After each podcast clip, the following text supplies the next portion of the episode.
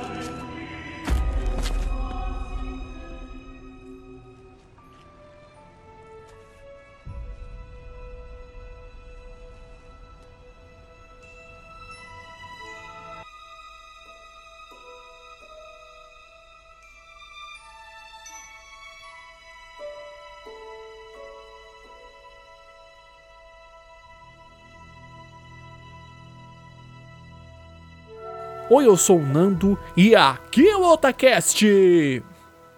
Oi, eu sou o líder e que jogo, hein, meus amigos? Que jogo! Puta que pariu! O ano era 1997, o mês janeiro e o dia 31. Esse dia foi o dia do lançamento incrível, fantabuloso do primeiro da primeira versão de Final Fantasy VII, lançada no Japão para PlayStation 1 nós tivemos a honra, né, líder Sama e eu, de jogarmos aí até a versão japonesa, na época que saiu lá o longínquo Play 1. A gente jogou a versão japonesa, que a gente não entendia chongas nenhuma, tinha que decorar como que era. Ah, esses, essas escritas malucas aqui, os hiraganas, kataganas e etc. Pra gente saber o que era poção, o que era Mega Potion, o que era o Phoenix Down e tudo mais.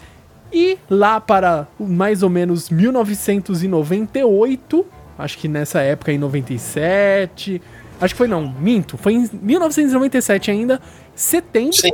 que já saiu a versão americana de Final Fantasy 7.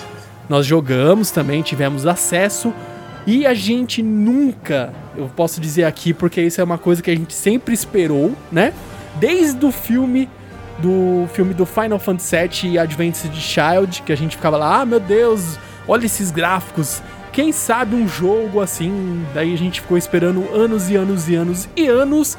Foi desde que, quando a gente menos esperava, nós estávamos assistindo a E3 e de repente, olha aqui, Final Fantasy VII Remake vai sair. Durma com essa, né? Líder Samai e eu gritávamos, loucos e não sabíamos mais o que fazer. E Nossa, sim. Sim. Então, desde esse dia, a gente ficou lá sonhando, etc. Que a gente ia finalmente jogar uma versão é, HD, o remake da história, como que ia ser, se ia mudar, se ia ser a mesma coisa. Enfim, nós esperamos aí até o mês de março deste ano de 2020 e finalmente conseguimos jogar. Já terminamos aí a primeira parte, graças a Deus conseguimos terminar. E hoje, este Otacast, nessa abertura gigantesca, eu estou aqui com o líder Samar. Temos aí o orgulho de dizer que sim, chegou o momento de gravarmos sobre Final Fantasy VII Remake, certo, líder Samar? Sim. Então bora lá, sobe o som, vamos lá novamente, aquele lugar lindo, maravilhoso, aquele bar, sabe? Aquela musiquinha de bar. A Tifa, linda, maravilhosa, atendendo a gente. Então sobe o som e bora lá nos aventurar em Midgard.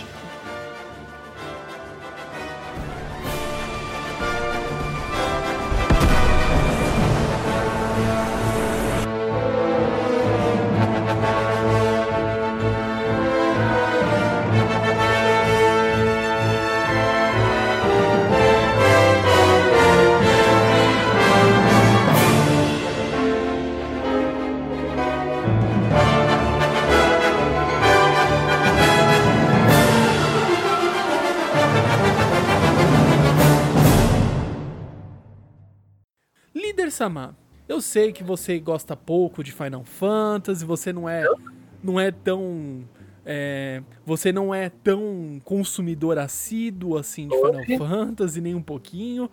Então, eu, não somente eu, mas os nossos queridos ouvintes também querem saber o que você achou deste jogo, desse remake. Te surpreendeu de forma positiva, negativa? Como que foi, líder? Ó, antes de começar, eu só vou dar um recado que é o seguinte: nós não iremos falar sobre o clássico por um simples motivo. Uma hora a gente vai gravar um cast sobre ele. Com certeza. Então a gente vai evitar ao máximo falar sobre o clássico e vamos focar no, no remake. Isso, isso. Você fez. Agora repita a sua pergunta, por favor. Beleza, vamos lá. Então, líder Samar, você é uma pessoa que gosta pouco de Final Fantasy, quase nunca oh. jogou. quase não tem jogos de Final Fantasy, quase não gosta, não tem nenhum jogo de Final Fantasy favorito, mas ainda assim eu vou fazer essa pergunta. Líder Samar, o que, que você achou dessa versão remake do Final Fantasy VII? Olha, Nanda, eu vou te falar assim: Final Fantasy nem é minha franquia preferida, ela só tá no topo dos 88 Cavaleiros de Ouro na minha, minha meu set, que eu, eu sou ainda. Por mais que esse remake seja foda, eu ainda sou muito fã do Final Fantasy IX, é o jogo, meu jogo preferido. Mas vamos nos focar no remake. Cara, o remake me surpreendeu bastante. Por quê? Se você começa a jogar ele, você vê que o começo ele é idêntico ao clássico, idêntico. Obviamente, com gráficos no mínimo umas 500 vezes melhores. E olhe lá, né? Meu, assim, o jogo me surpreendeu bastante, a história me surpreendeu bastante. Os caras que fizeram o jogo me surpreenderam bastante. Por quê? Mais pra frente a gente vai falar, o remake não segue 100% fiel ao clássico. Mas isso vai ficar mais pra frente. E foi o que me surpreendeu bastante. E depois você começa a ver quem são os produtores, quem trabalhou no desenvolvimento desse Final Fantasy. Você vê que o enredo do jogo faz sentido pelo jeito que a pessoa tem o costume de fazer, né? Mas eu vou te falar que o jogo me surpreendeu, os gráficos me surpreenderam, a dificuldade do jogo me surpreendeu bastante. E é isso. Tem, tem alguns defeitos que eu acho que poderiam ter feito algumas coisas melhores, mas é a minha opinião, né? Mas, Nando, assim, atendeu o hype daquela, daquela E3, cara, sinceramente. A hora que apareceu aquele jogo, a gente berrou, ficou igual uns idiotas gritando, igual uns retardados. Filha da puta, é, do senhor, do senhor. Compensou, cara, compensou. Na minha opinião, compensou. É, acho que. Só complementando aqui o que o líder falou, essa questão do começo do jogo, é, sabe, que é igual, etc. Eu, eu, acho que, né, nessa altura aqui do. que nós estamos aqui de 2020, certamente o pessoal já fez comparação, vídeo comparação de uma abertura com a outra. É, daqui a pouco a gente vai falar um pouquinho mais do. Das, sabe, daquelas mudanças, sabe? São mudanças e nem tanto. Mas enfim, só é, colocando aqui uma timeline pra gente falar desse jogo que, apesar de o medo antigamente era do jogo ser é, como ele estava, ele foi anunciado que seria dividido em capítulos. O medo era que o jogo fosse muito pequeno, que ia ser uma história curta, que ia ser só um pedacinho do jogo e acabou. Não, nisso eles conseguiram atender assim com maestria, porque o jogo foi dividido de uma forma que, assim, para mim foi perfeito. Eles conseguiram dividir, é, dando importância para cada um dos personagens. Você se importa com todos os personagens, até aqueles personagens que você sabe que é um alívio cômico dentro, dentro aquele universo. Você sente é, vontade de conhecer um pouco mais, saber da onde surgiu aquele cara, né? Tem o Johnny, né? Que ele um cara de cabelo vermelho que toda hora você encontra com ele em vários várias cidades, é. em vários pontos e sempre você às vezes acaba salvando ele, acaba tendo que ver o que aconteceu com ele, etc. E isso é, é uma coisa tão, sabe, é um alívio cômico que você se importa. E tem personagens que antes não eram bem trabalhados porque a gente sabe que é, era, um, era outro tempo, na década de 90, já o começo quase dos anos 2000, o pensamento era diferente, as formas que se tinham para trabalhar né, uma, uma história era completamente diferente. E, é, é, assim, acho que o, o, todo, né, o todo que o jogo prometeu para esse primeiro capítulo, ele atendeu 100%, então não tem o que eu reclamar, na minha opinião. E a questão também de. É, ah, como que foi a expectativa? Claro que a gente sempre espera mais, a gente quer, nossa, quer tudo de uma vez só, mas a gente sabe que não tem como entregar tudo de uma vez. Então, o que foi entregado, né? O que foi entregue nesse primeiro capítulo dentre a história, dentre os personagens, dentre tudo que você tem para fazer, é assim, é incrível. Eu posso dizer por mim, eu estou com, ó, tô com o console, ó, PS4 ligado agora, conferindo aqui. Eu estou com exatas 73 horas, 42 minutos e 17 segundos. É isso que eu tenho de, de tempo de jogo. É.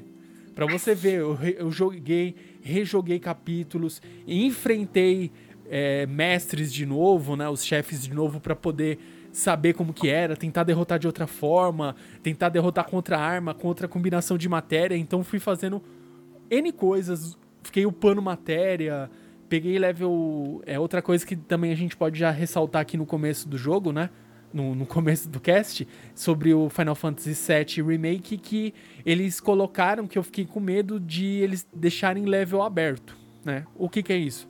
eu pudesse upar o quanto eu quisesse nessa primeira parte. Ia ficar desleal para as partes seguintes. Então eles, eles fizeram o quê? Nessa primeira parte, level cap, o level máximo é 50. Então o level que você trava é 50. Tanto é que eu acho. Quando eu vi a conquista, eu falei, ué, será que eles limitaram a 50, né? E daí depois você percebe que sim, eles limitaram a 50 porque senão as próximas partes, que era é além de, de Midgar, vai ficar muito fácil e não, não ia ter graça. Já pensou você leva 99? porque com certeza daria tempo para upar até eles terminarem as, as demais partes, você já ia estar tá level 99, com todos os limit breaks, etc. Então eles conseguiram limitar bem, não deixar algo muito, sabe, muito travado, muito é, sem noção. Então, assim, já pra esse começo eu já posso garantir, assim, da minha parte, né, o que eu senti. Eu também gosto bastante de Final Fantasy. O líder falou que o Final Fantasy dele favorito é o 7, é o 9, Não, né? a melhor história, etc. Eu tenho como Final Fantasy favorito, eu tenho, nossa, para mim é tem dois assim que tá, sabe, um lado a lado assim, um se eu ver história e outro que eu vejo a dinâmica de batalha. Para mim, dinâmica de batalha, o melhor para mim é o 10. Nossa, eu sou apaixonado pelo 10.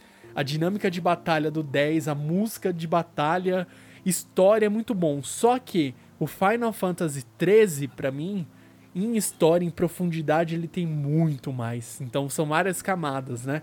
Mas acho que assim, no geral, se fosse, ó, você precisa escolher um, eu escolheria o 10, que tem uma história muito boa tem é, N possibilidades de você, é, na, no modo de batalha, no geral, você consegue, sabe, desbloquear, você consegue deixar, tipo, a Yuna, você consegue deixar ela com o máximo de ataque, você faz coisas absurdas, né? Tipo, uma Summoner com o máximo de ataque. Tipo, você fala o como, né? Ela tira 99.999. E, e, isso eu acho incrível. Você vai depender da, da sua dedicação. Então Final Sim. Fantasy X pra mim é, é muito bom, história boa, enfim.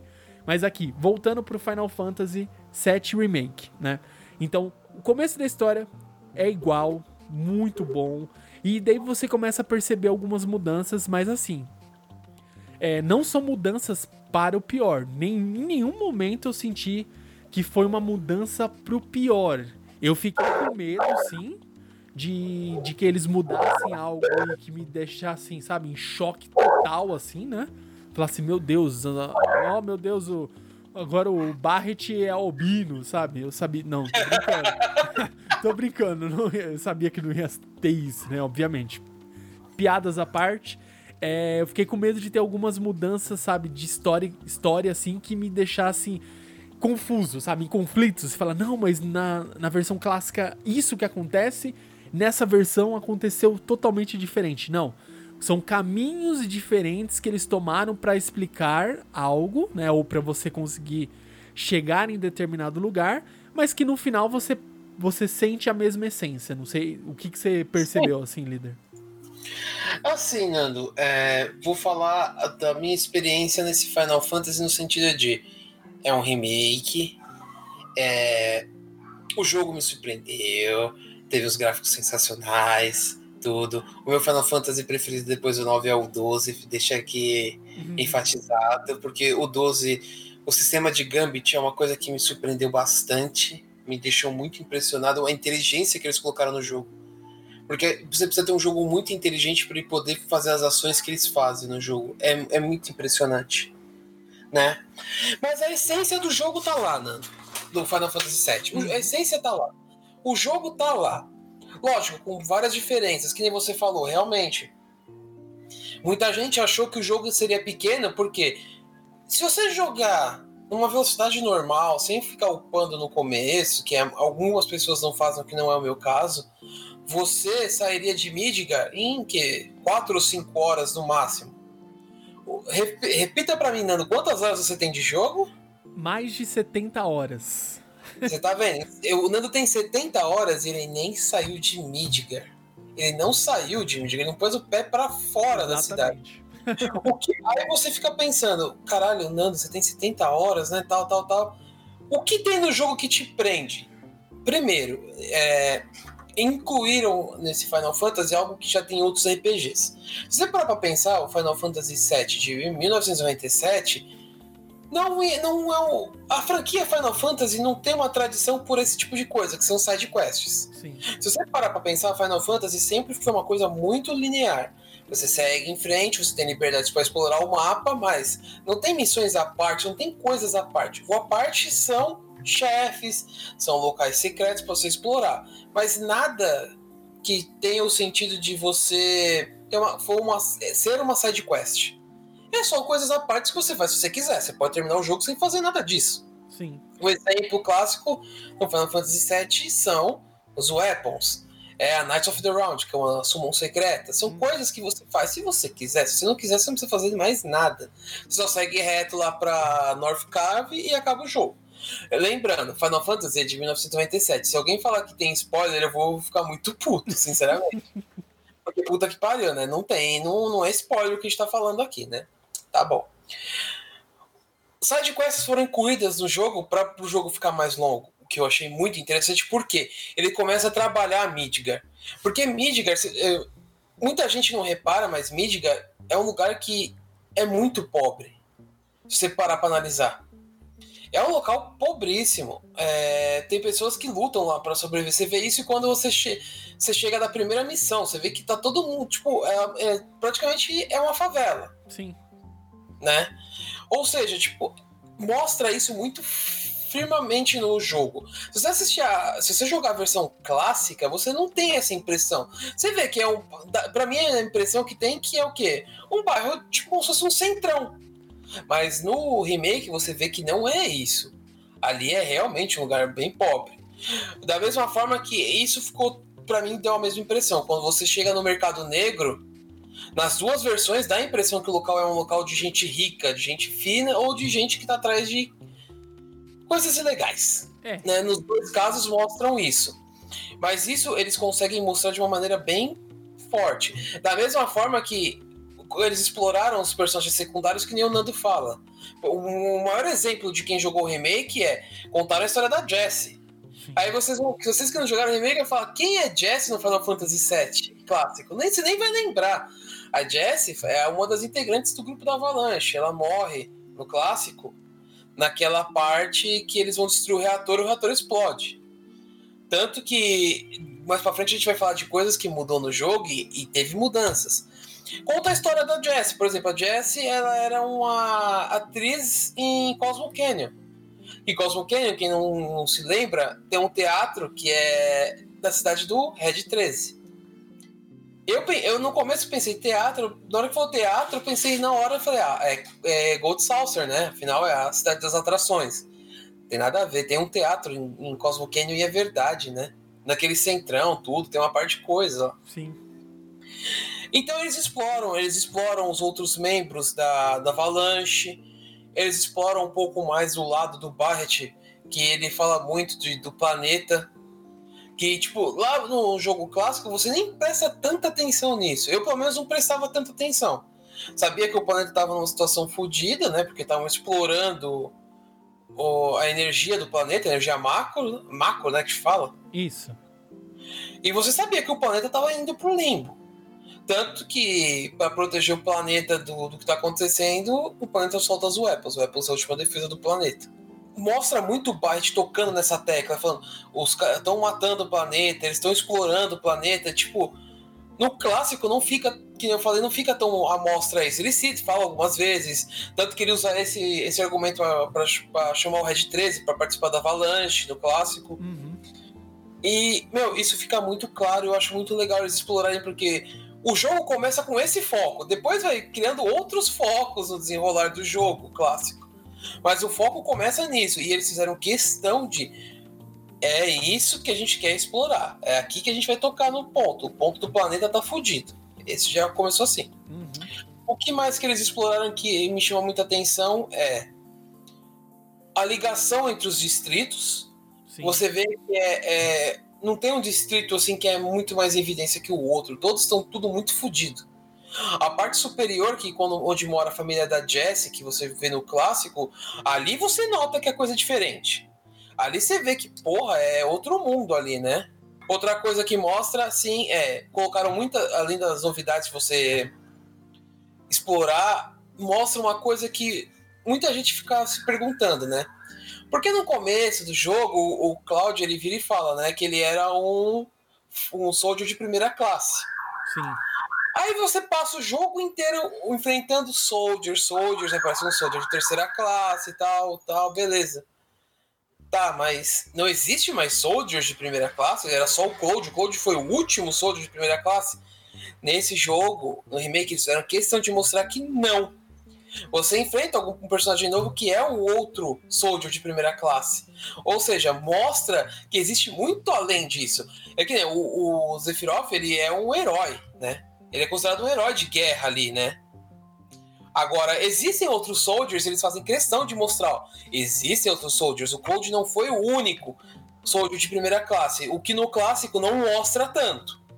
Se eu não me engano, você enfrenta poucos soldiers. De, você não chega a enfrentar. Não lembro se você enfrenta soldier de primeira classe. Eu não lembro, sinceramente. Não, também não lembro de enfrentar. E outra coisa, líder. É uma coisa que deixou bem em evidência, né? Provavelmente a, a pessoa que jogou o clássico e jogou agora essa versão é, você percebe que no, nos olhos né, do Cloud, né? Isso no filme já deixou bem claro, né? Também. Sim. Mas deixa bem claro também agora evidente no jogo. Que os olhos do, dos Clouds. Dos, dos Clouds é ótimo, né? os Clouds, todos são Clouds, né? Everybody Cloud. É, o, os olhos né, dos soldiers da primeira classe, eles têm essa coloração da Mako, né? Que é esverdeado. Isso. E do Cloud, pelos olhos dele já serem naturalmente azuis, fica esse, essa mescla de um azul esverdeado ou um verde azulado, sabe? Fica uma, uma cor bem diferente assim. E isso é um jeito que no jogo mostra muito melhor nesse remake esse fato, porque é, somente os soldiers de primeira classe é, tinham isso, né? O que é estranho, né? Se você levar em consideração que o Cold, pelo clássico, nunca chegou a ser um soldier de primeira classe, né? É. Mas existe um motivo que, porque ele teve envolvimento com a Mako, que não sei como vai ficar no remake, eles vão explicar isso, mas enfim, né? O que mais que deixou muito, muito legal foi eles incluíram é, muitas coisas, por exemplo, de outros Final Fantasy. Que nem tava, a gente estava até conversando um pouco antes de começar a gravar que uma das cenas mais clássicas é quando você encontra os robôs do Final Fantasy VI. Sim. Quem jogou o começo do Final Fantasy VI lembra que você começa controlando três personagens que, por sinal, são os membros da Avalanche, né? Uhum. O Biggs, o né? E você joga com a Maria, se eu não me engano, no Final Fantasy VI. Posso ser que eu esteja enganado no nome. Mas você tá controlando aqueles robôs, você encontra eles parados no ferro velho. Eu achei aquilo sensacional.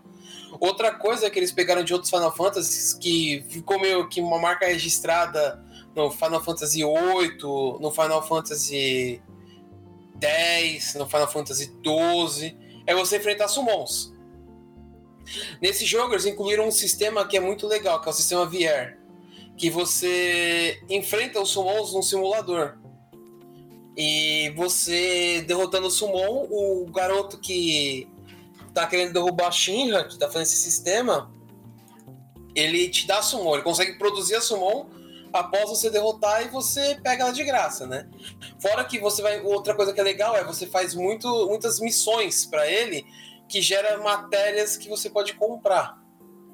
E se você for comparar com o Final Fantasy antigo, é, eu sugiro que você não compare muita coisa. Por exemplo, tem muitas matérias que você vai encontrar no começo do jogo, ou no jogo em si, que você não vai encontrar no jogo clássico.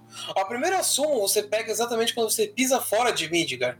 No jogo normal você termina sendo de Midgar com 4 ou 5 summons. Então, meu amigo, não pensa que vai ser igual, porque não vai ser. Outra coisa é, level 50. Tipo, pra quem vai platinar o jogo, você vai olhar lá e vai ver. Tem um troféu que é consiga o nível 50. Quem conseguia nível 50 no primeiro no Midgar, é impossível você conseguir isso no jogo clássico, é inviável, não tem, não tem sentido. Então, tem muita coisa que assim, eu falo por mim, é, não encara o Final Fantasy Remake como um, remake zerado, 100% igual do clássico, porque senão você vai se decepcionar. Encare como o que a gente vai falar mais tarde, que é uma linha do tempo, né? Depois a gente vai falar um pouco mais sobre isso. Uhum. Outras coisas que exploraram bastante são as crianças. Você sabia que existiam crianças no clássico? Não. Porque não, a única criança que você conhece é a Marlene. É, eu acho que é, só mostra criança, líder. Agora eu lembrei uma vez agora. É, quando você vai é, subir até a, o nível superior da plataforma, Sim. que até as crianças vão lá e te mostram, ah, aqui é o muro, etc, né? Que nessa é versão, verdade. isso, que nessa versão do remake, esse muro tá escrito, acho que é Avalanche, né? Tá escrito assim também, Avalanche, tem umas é. pichações também, né? E uma diferença que já começa por aí, né? Um mini spoiler, que isso também não vai mudar muita coisa, mas enfim. É, na versão clássica você tinha que subir pelos cabos, você tinha um, um, tinha um pêndulo que ficava balançando, você tinha que apertar o botão na hora certa para mudar de lugar e subindo pelos cabos e etc. E nessa versão do remake, eu falei, como que eles vão fazer isso, né? Então eles simplificaram, ó, você tem lá um gancho igual do, do, do Batman, eles vão lá e sobe no gancho e acabou. É mais rápido, né? Não dá tempo Mas de ficar fazendo essas coisas, é. Mas eu achei interessante essa essência, né? De. Igual comentei é, um pouco mais cedo, que é você faz uma, as coisas de forma diferente, mas mantém a mesma essência. Que eles tinham que subir Exato. até a plataforma superior da, do setor 7 e eles subiram da, da mesma. Vamos colocar assim, eles atingiram o mesmo objetivo de formas diferentes. É, mas é muito interessante essas mudanças, todas essas questões de é, como é apresentado o personagem X, como é contado a história do personagem Y. E também, assim, igual o líder falou, que na versão clássica, se você achar que vai ser da mesma forma, o caminhar do, do, próprio, do próprio jogo é totalmente diferente. É um jogo que, em momentos, é, vai ter side quests que você opta ou não por fazer, em outros momentos você tem side quests que você, entre aspas, você precisa fazer. Uma das side quests que essa você não tem opção é a da Jessie. Você tem uma hora que a Jessie pede sua ajuda, que precisa fazer uma coisa importante, que não é para contar pra Tifa e etc. Que é quando você vai e conhece a mãe dela né? Conhece a história a dela. A história né? dela, a timeline, como que foi, como que ela chegou até ali. Você conhece tudo isso e é, dessa maneira você é apresentado, né, a mãe dela, sabe onde ela mora, que ela mora na, no, no, é, na parte superior da plataforma. Então você é apresentado a essa história da Jessie. Então é uma, vamos colocar assim, é uma seria se a gente pegasse o jogo clássico, seria uma side quest mas nessa, nessa versão do remake, eles introduziram essa side quest como parte da história. Então ficou muito bom e você se importa. E assim, no, no desandar da história, aquela parte, tipo, daí ela fala: ah, a gente vamos, a próxima vez eu fiquei devendo uma pizza pra você, daí é. você quase chora. Putz, eu chorei, eu sou, sou mole, não, não aguento, não aguento. Essas coisas eu. Meu coraçãozinho chora. Mas então, líder, é, ainda aproveitando aqui nessa primeira parte desse cast lindo, maravilhoso sobre Final Fantasy VII Remake. É, é, é muito curto pra gente poder falar tudo isso em um programa, eu sei, mas assim, é, é, essas mudanças, né? A gente ficar batendo nessa mesma tecla das mudanças, porque é, era uma preocupação que eu e você nós tínhamos, que eu lembro que a gente conversou, e eu vi a, o pessoal conversando também nas redes sociais, comentando a mesma coisa, como que será que vai ser, etc. E personagem, e arma, e a roupa, será que vai ter skin pra eu poder mudar no meu personagem? Cara, isso vai ter eu já, ó, eu já, ó, hoje, cadê meu celular, ó? Hoje, dia da gravação, ó, sexta-feira, dia 22 de maio de 2020. Então já tô até no dia da gravação já tô deixando datado aqui essa informação. E sim, pode ter certeza que nas próximas é, nos próximos capítulos eles vão aos poucos introduzir é, as skins para você mudar e deixar o Cloud com a roupa de mulher e batalhar com ele. Você, com certeza vai ter isso. Você sabe que a Fernanda não vai precisar esperar. Hum. Você não entendeu ainda. O jogo não é um exclusivo do PlayStation 4. Você Ele saiu primeiro para o PlayStation 4. Isso, com certeza, esse jogo vai sair para PC. E PC, você já. Meu, você, já vou até te falar. Vai ter mod até o cu fazer bico, cara. Desculpa o termo, mas é verdade.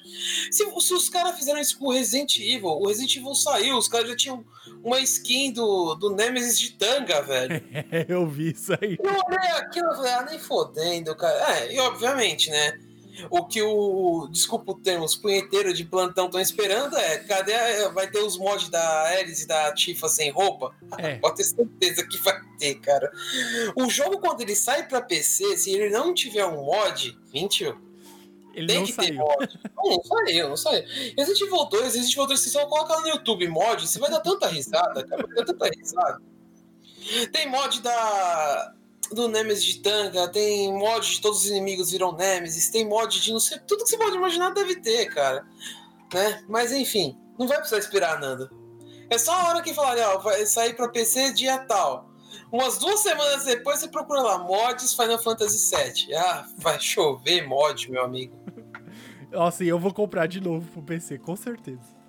Eu não sei comprar. se eu eu não sei se eu vou comprar. Depende mas eu juro pra você que minha mão me coça pra comprar o Resident Evil os remakes só pra poder pegar esses mods, que é muito engraçado. Eu queria jogar um modo de enfrentar todos os inimigos viram Nemesis. Pô, deve só de você olhar e aquela imagem mental, você já liga uma coisa com a outra e já fica com medo, né?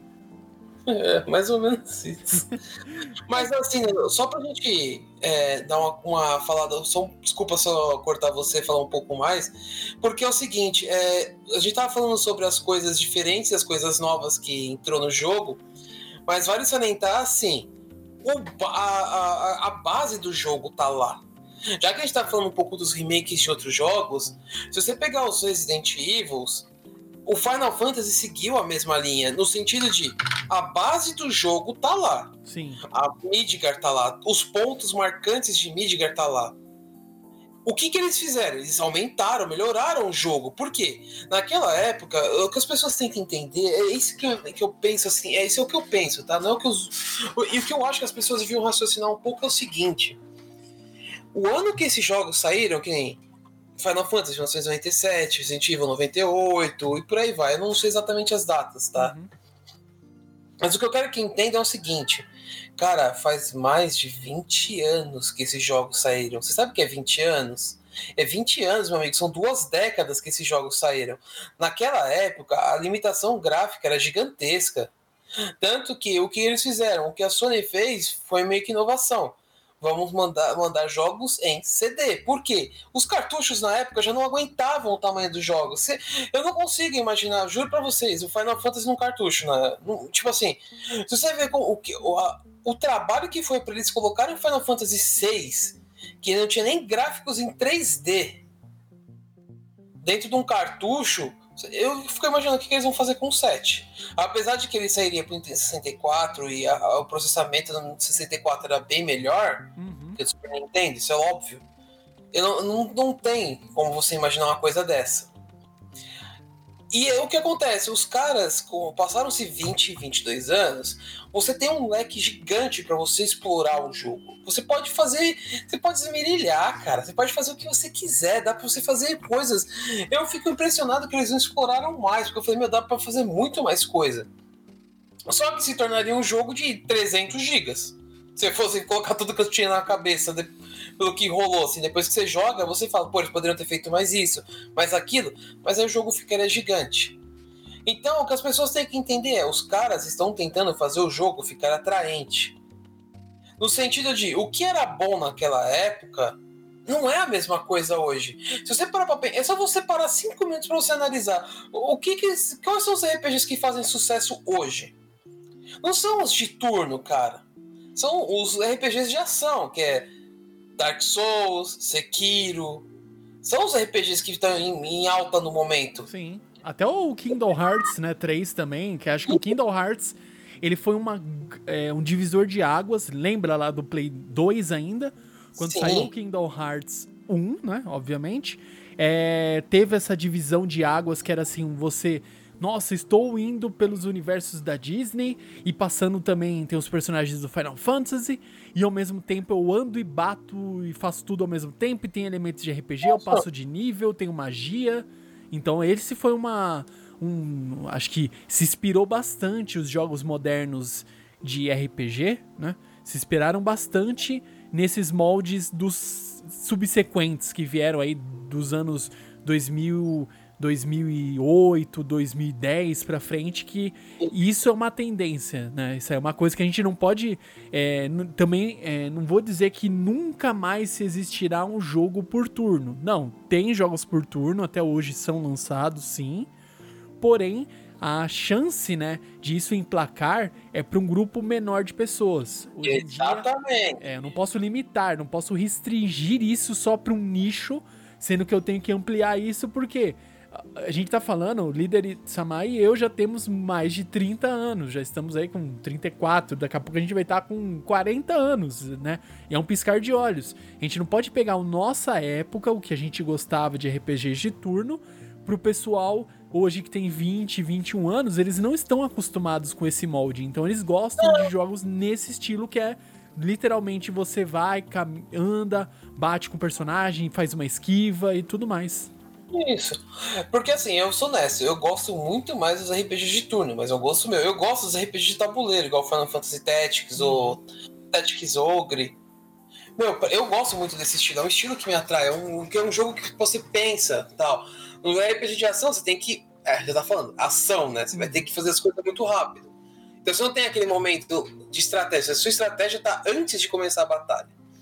O que as pessoas têm que entender é, na hora que eles. A, a, a Square já estava fazendo isso sem você notar.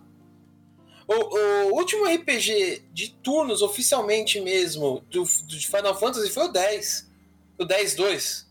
Sim. Foi o último. No 12 já estava tendo aquela ação, já tem ação. Obviamente, você tem que esperar chegar seu turno para você poder fazer as coisas. Mas já tá mais ação, você já tem mais mobilidade pelo campo. Então já estava uma tendência. E Kingdom Hearts, que o Nando falou, foi a marca, foi a prova viva de que a Square tá partindo para isso. Então, o Final Fantasy VII não ser de turnos, para mim estava muito óbvio que não seria. Não, não teria como ser.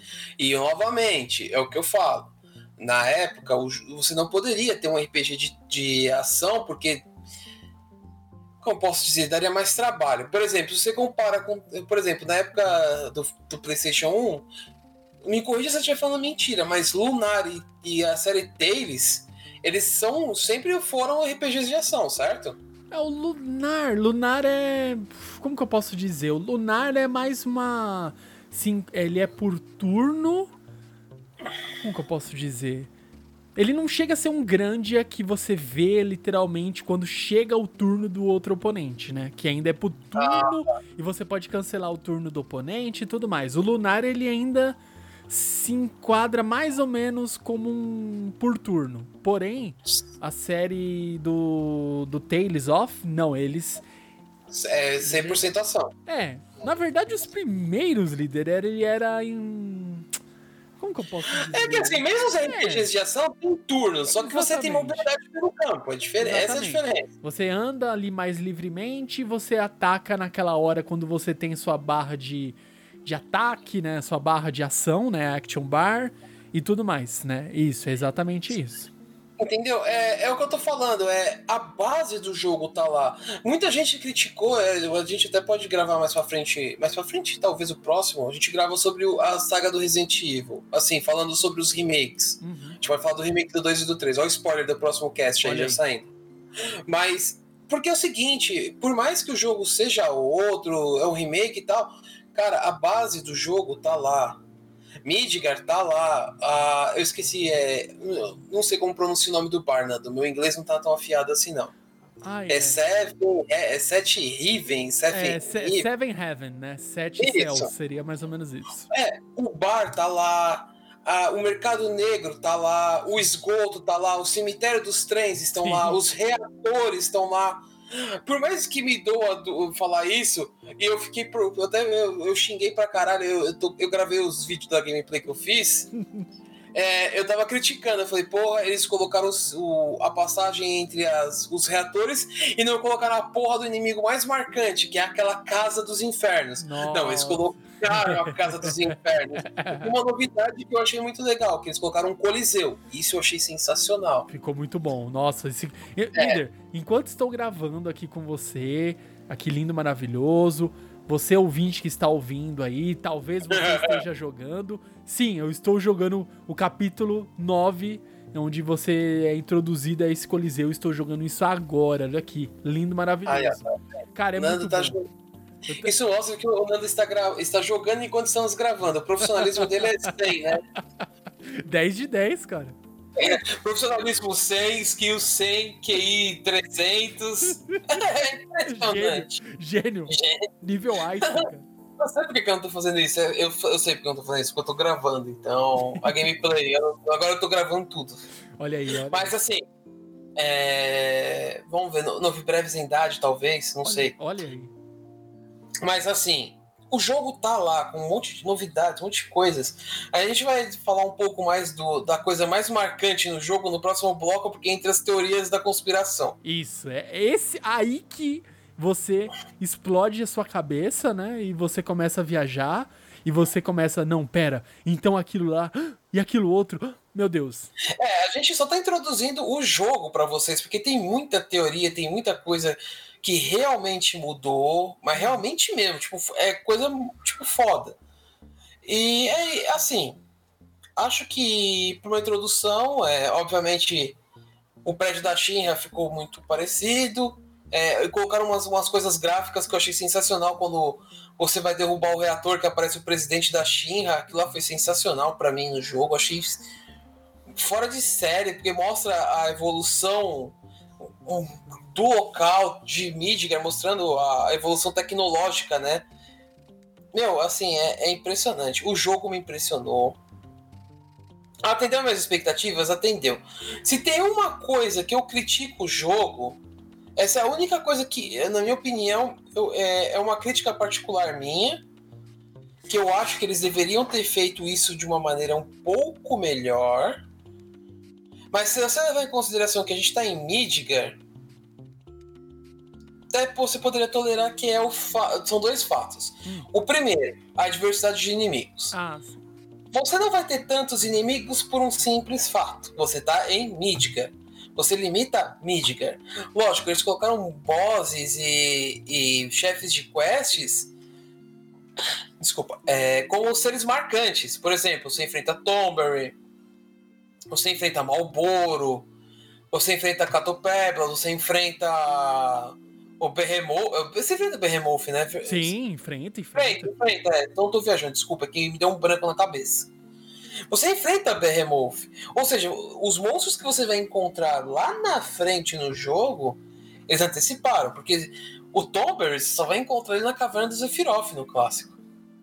Os, o Tomber tá lá, no Sim. começo. E tá apelão, pra variar. Né? É difícil, é um bicho desgraçado de matar. E aí entra umas outras diferenças que é, por exemplo, o Zephyroth aparece antes, você enfrenta uma Gênova antes. Você só vai enfrentar a Gênova quando você vai mudar de continente. Uhum. No remake você enfrenta o Gênova no primeiro, na primeira parte, cara. Tipo, mudou. O jogo é outro. Com a, por isso que é, pela terceira vez vou falar isso, que para mim é a coisa que as pessoas mais têm que entender. A base do jogo tá lá. Mas, obviamente, eles modificaram as coisas. As únicas pessoas que não gostaram do jogo são aqueles fãs assíduos que falam o jogo tinha que ser igual, uma réplica, entendeu? Hum. Uma réplica com gráficos melhores. É isso, né? Acho que eu já falei bastante. É, eu acho que para o começo, assim, senão a gente vai tirar muito da experiência de quem também ainda não jogou. Não é. A gente não espera isso, porque é, acho que o líder também teve a mesma. Vamos colocar assim é a mesma sensação de você estar confortável por um lado, porque você sabe mais ou menos o que vai acontecer, né? E você é surpreendido a cada coisa nova que acontece, a cada diálogo novo que acontece, a cada forma diferente que uma mesma cena, o um mesmo desdobramento acontece e sabe, um diálogo a mais você já você fala, meu, isso é incrível, incrível. A cena, líder, só dando um, um, pequeno spoiler aqui, que ainda assim não vai tirar a esperança de ninguém aqui, porque é, tem uma parte importantíssima na, aí no, no game, né? Acontece o que tem que acontecer, que o Claude, a Tifa e o Bart estão olhando assim por horizonte, né? Daí a Tifa e o Bart estão conversando, ah, etc, não sei o que. Ah, eu quero a gente vai ter que voltar pro bar, etc, etc. Daí um olha pro outro e o Claude fala, você, eles perguntam pro Claude, você vai voltar com a gente, né? Daí ele fala, é, se vocês pagarem bem, tipo, assim, ele se fazendo de durão, a cara que o Claude faz, sabe, os três jeitos, assim, meio que não querendo é, se trans, sabe, deixar ser amigo deles e ao mesmo tempo sendo, cara, essas pequenas cenas fazem toda a diferença. Então, é, eu acho que pra gente fechar esse primeiro bloco aqui com de forma bem satisfatória, né? E a gente criou toda uma atmosfera para você que não conhece a franquia e vai ter a oportunidade de jogar Final Fantasy VII pela primeira vez, e você que já jogou lá desde os primórdios, desde 97, 98, na década de 2000, etc. E você às vezes fica meio receoso, não fica receoso, vai que você vai se divertir e, e o jogo está incrível. Então vamos aí fazer essa virada. Vamos aí para o momento especulação, momento vamos viajar, o momento será que. E é isso aí. É, e para finalizar o bloco, já vamos avisar agora. O próximo bloco contém spoilers, muitos spoilers. Então, se você não jogou, se você não quer estragar sua surpresa, é, a gente aconselha que você pare nesse bloco. Mas se você realmente quer nos satisfazer, não dá aquela empolgação assim, porra, você, vou curtir o, o cast dos caras, você continua assistindo. Mas o próximo bloco vai ter spoiler, já estamos avisando antecipadamente. Exatamente contém spoilers do jogo, contém spoilers do final do jogo e, quiçá, a gente pode dar um predict do que vem por aí. Olha aí. Isso a gente vai dar uma de imaginar. É. Você, você escutou primeiro aqui, hein? Exatamente, tá registrado aí. vamos lá, vamos virar o bloco aí, galera.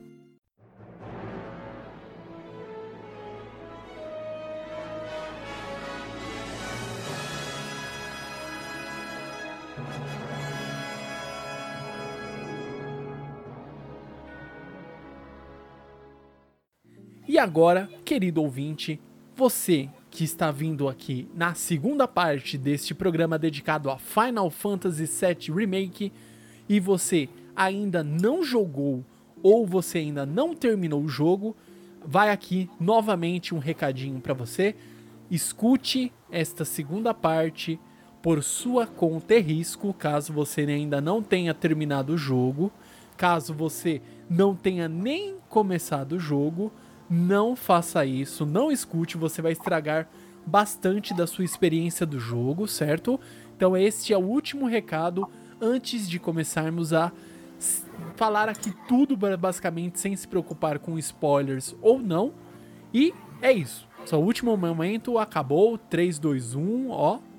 Já era. Então vamos lá. Pode ser que a gente dê um predict aqui na lata e finalmente vamos ser reconhecidos como, sei lá, conhecedores de todo a detenção de conhecimento do universo enfim, não, isso não vai acontecer. Mas enfim, vamos lá, que a gente pode acertar algumas coisas. São coisas que a gente não tá tirando da nossa cabeça maluca, a gente tá analisando evidências que líder Samai e eu percebemos no jogo. Então a gente vai trabalhar em cima desses fatos que estão presentes no jogo. Você que já terminou o jogo, você provavelmente ou já viu ou você pode ir lá é, fazer o um, começar o capítulo de novo no último capítulo, jogar e etc, rejogar e, e perceber essas esses sinais que já estavam lá. Enfim, vamos lá. Então, basicamente tudo que a gente é, vai estar tá dizendo aqui, a gente está pensando de um pressuposto onde esse universo do Final Fantasy VII Remake, ele é uma, vamos colocar assim, é um universo paralelo, vamos colocar entre aspas paralelo aí, mas que não faz parte da primeira linha cronológica daquele jogo do Final Fantasy VII clássico. Ele é um, um uma parte, vamos colocar assim, certo, líder? Sim, mas para a gente começar a falar nisso, né, a gente não falou dessa criatura justamente porque a gente vai deixar para essa parte, mas se você, quem jogou o remake, a criatura que mais marca o jogo são os fantasmas, Sim. os espíritos. Que você vai jogando, você enfrenta, eles até tem um boss deles, é uma coisa bem fodida. E o que, que eles são? Eles são os manipuladores do tempo. Ou seja, eles vão querer que, o, que a, que esse tempo que está rolando o jogo siga a cronologia. Que ele tem que seguir, que você não burle isso. Aí você fala, ah, mas por que você está falando isso? Porque durante o jogo tem muitos momentos em que tá reprises de coisas que já aconteceram. Por exemplo, é, próximo do final do jogo, é... como que chama?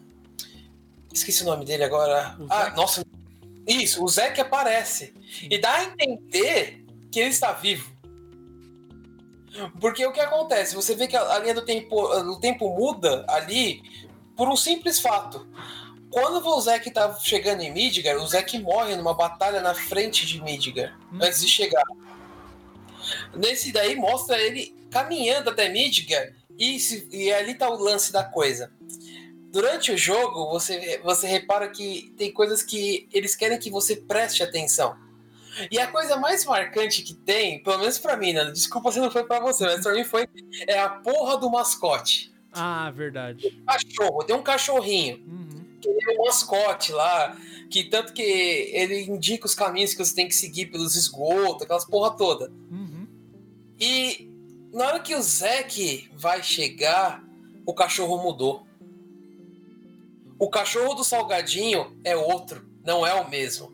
O que leva a crer que o quê? A linha do tempo é outra. Sim. E aí? O Zeke tá numa linha de tempo, o jogo tá rolando numa linha de tempo e o clássico tá em outra linha do tempo. Porque o, o que eu quis dizer logo no começo, lá no, no, na primeira parte do cast, foi: um dos produtores do jogo, que eu não sei o nome de cabeça, ele é um daqueles caras que tem uma tendência a pôr viagem no tempo em tudo que ele põe. Ele vai pegar, ele vai pegar não sei o que, tem viagem no tempo, não sei o que, viagem no tempo. Final Fantasy VII, ele tá tomando conta? Viagem no tempo. Então a gente vai pôr viagem no tempo nessa porra. Só que o que acontece? É, esses espíritos que você encontra, eles vão tentar ao máximo manter a, a coisa do jeito que ela tem que ocorrer. Eles vão preservar que... o tempo, né? Na, na Isso, nos seus acontecimentos eu... habituais. Isso, para que não tenha buracos. O que acontece é o seguinte: chega um determinado momento no jogo que você derrota eles. É impressionante, você derrota um ser do tempo, mas tudo bem, é Final Fantasy. Não, né? e é uma luta incrível. Acho que todas é as lutas, líder, sem exceção, são lutas assim. É, muito grandiosas. Acho que Final Fantasy é uma das é, das imagens que eu tenho, assim, mais antigas, líder, até dos jogos dos Final Fantasies 6, Final Fantasies 4, 3 mesmo, que é o, que é o 6, né? Ele tem a, toda aquela questão de grandiosidade, luta, uma luta, sabe, um senso de urgência absurdo, uma dificuldade mais absurda ainda e uhum. ser algo incrível. Todos esses elementos é o que compõe para mim um bom jogo de Final Fantasy. Esse Final Sim. Fantasy Remake, ele consegue deixar inimigos que antes você via apenas como inimigo, né? Um é aquela casa gigante, lá a casa, acho que é a casa infernal.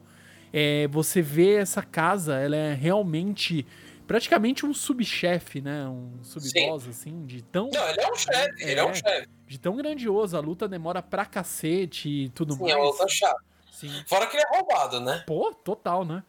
Tem todos os. Tem proteção, ele solta ataque de longa distância, ataque de perto, ataque de não sei o que, ataque de não sei o que. O, o, que é roubado é, você pode se esquivar do encontrão, que é o, quando ele assume a segunda Sim. forma, que você vai tomar dano. Você eu falei, meu, mas... Deslocamento de ar, né? Como assim? Não, mas peraí, cara, ele dá o dano como se eu tivesse te acertado em cheio. Eu falei, não, peraí, dano cara, cheio, nem encostou em...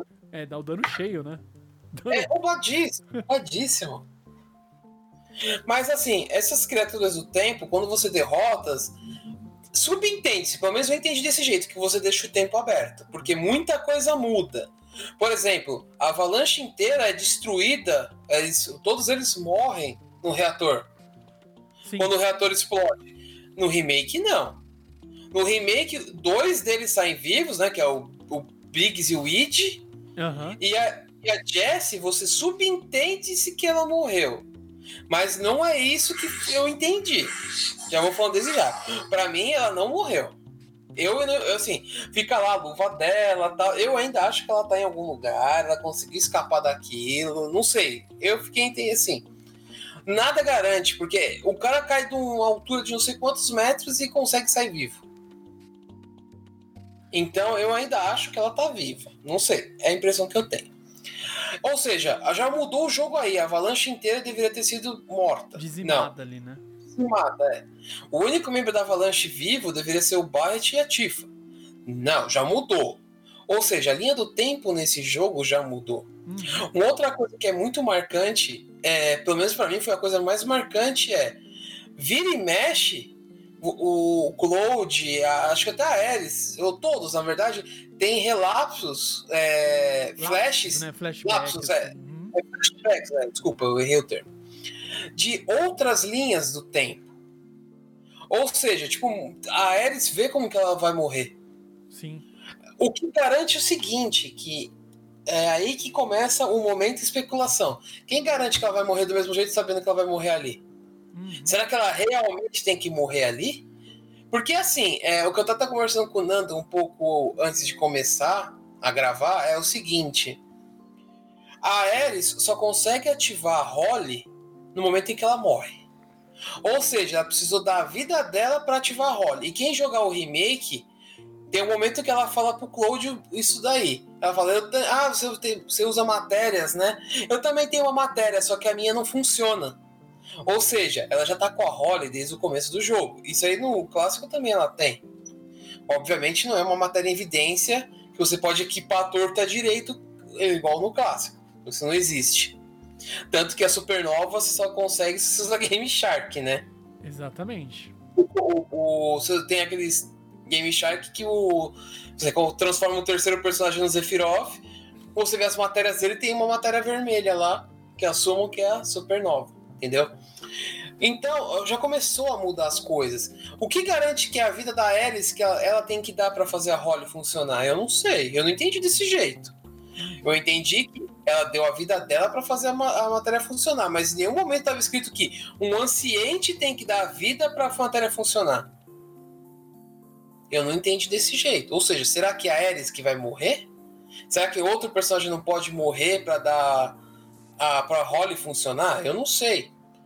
A, se é assim, agora que eu tô pensando pensar um pouco, será que é o anciente que faz a Holly funcionar? Eu acho que não. Hum. Porque se for o anciente, ela já teria, a Ares já teria conseguido usar bem antes a Holly. Né? E tem outra. Não seria uma quebrada, que nem ela diz, né? É. E tem outra questão, o líder. Pensando já dessa forma, de uma anciente, se fosse realmente o fato, ah, precisa ser uma anciente para poder ativar a matéria. A mãe dela era uma anciente 100% true, vamos colocar assim. Original Sim. da original. Então a mãe dela já teria conseguido ativar.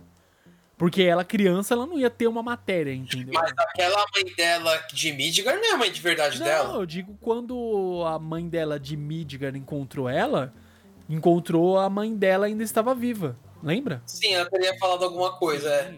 A Holly seria acionada, né? Se Exatamente. ela quisesse acionar. Mas ela não acionou. E porque a mãe dela morreu.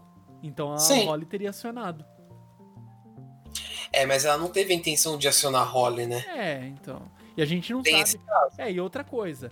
Tudo que até contou a história mais detalhada um pouco aí da Ares, ela estava lá na Shinra a mãe dela e ela eram usadas em experimentos, né? A mãe dela, principalmente.